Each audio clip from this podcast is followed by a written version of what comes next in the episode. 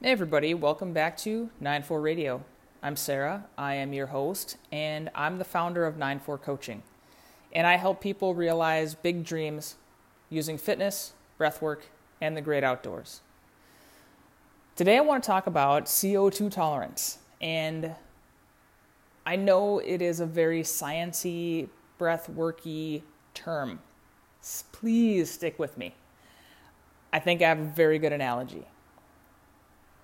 I know we've talked about CO2 tolerance and what like extolling the virtues of having a, a, higher CO2 tolerance than than you may have. We've talked about the CO2 tolerance test. I know we've talked about all those things. Today I want to distill down and use an analogy on why it is important to like why that, you know, 45 second to 60 second um, score on your CO2 tolerance test, why is that important? Why is it a big deal to improve your CO2 tolerance if you have a, you know, under 20 second test or if, you know, if you have a, a score that's that's under 45? Like why is it important to address that? So, imagine that having a CO2 tolerance, uh, like that CO2 tolerance, is equivalent to the sensitivity of a smoke detector. And I'm sure if you know you're familiar with smoke detectors, they are designed to alert you to danger. Now, imagine that you have a smoke detector that is faulty, that is super, super, super sensitive, very sensitive you it'll actually get set off if there's too much steam from your shower. Right? It's it's not really the fault of the smoke detector. It's just very very sensitive. And it's alerting you to danger that doesn't exist. Its its job is to alert you to danger if there's a, a high level of smoke in your in, in, a, in a small space to alert you that there may be a fire. But it's actually going off when you're boiling water or you're taking too long of a hot shower and that steam is actually making that, that smoke alarm go off. That's the same thing as having a low CO2 tolerance.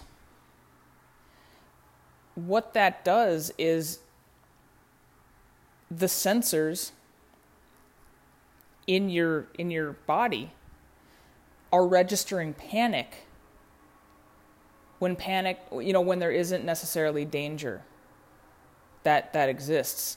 It's it's predicting an incredibly high level of danger or panic and it, it really it sends us into a very heightened state of like defensiveness and wanting to get away and feeling angry when that circumstance doesn't really exist. It feels real though. It it absolutely feels real. And that's because your CO2 sensor, your your smoke alarm is very very sensitive and it's it's registering too early.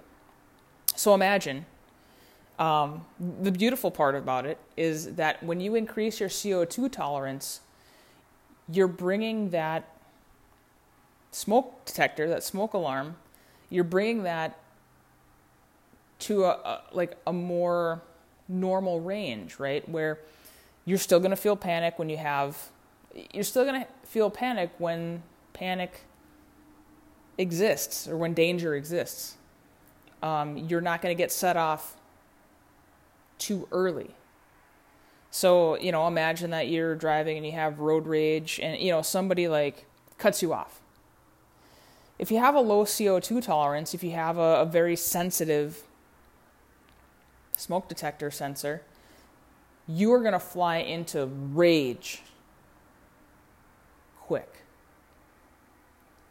And maybe that's okay for you. Like maybe you're just like, no, that's the kind of person I am and I don't want to change that. Okay, that's that's okay.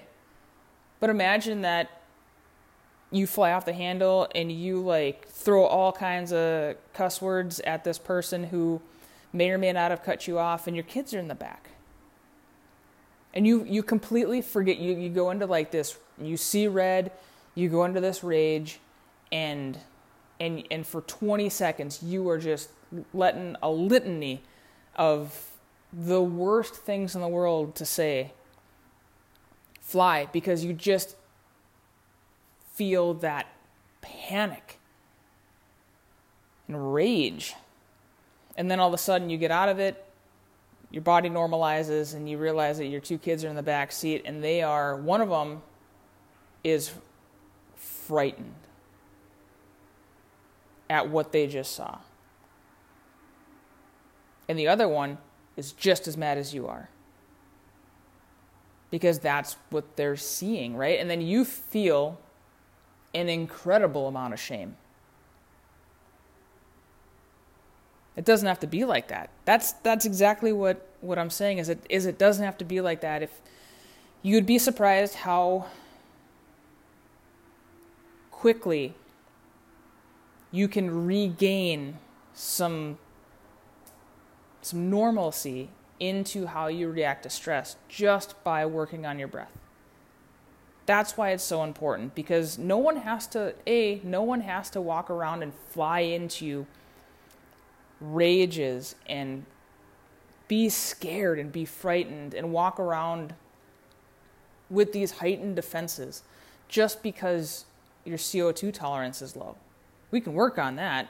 And then all of a sudden, imagine like going through life with less panic, with less rage, just because you worked on your breath. It's possible. If this sounds like something you want to hear more about, if this if this hit, if you're like, ah, oh, the smoke detector, gotcha, and you want to start getting there, getting into um, doing some breath work, I, I promise you, it does not take it doesn't take a long time. It's simple, not easy to address and get better and see improvement and, and feel the relationships that you have with yourself and the people in your life get better because you worked on breath, right? Let's start there. Let's see where we're at.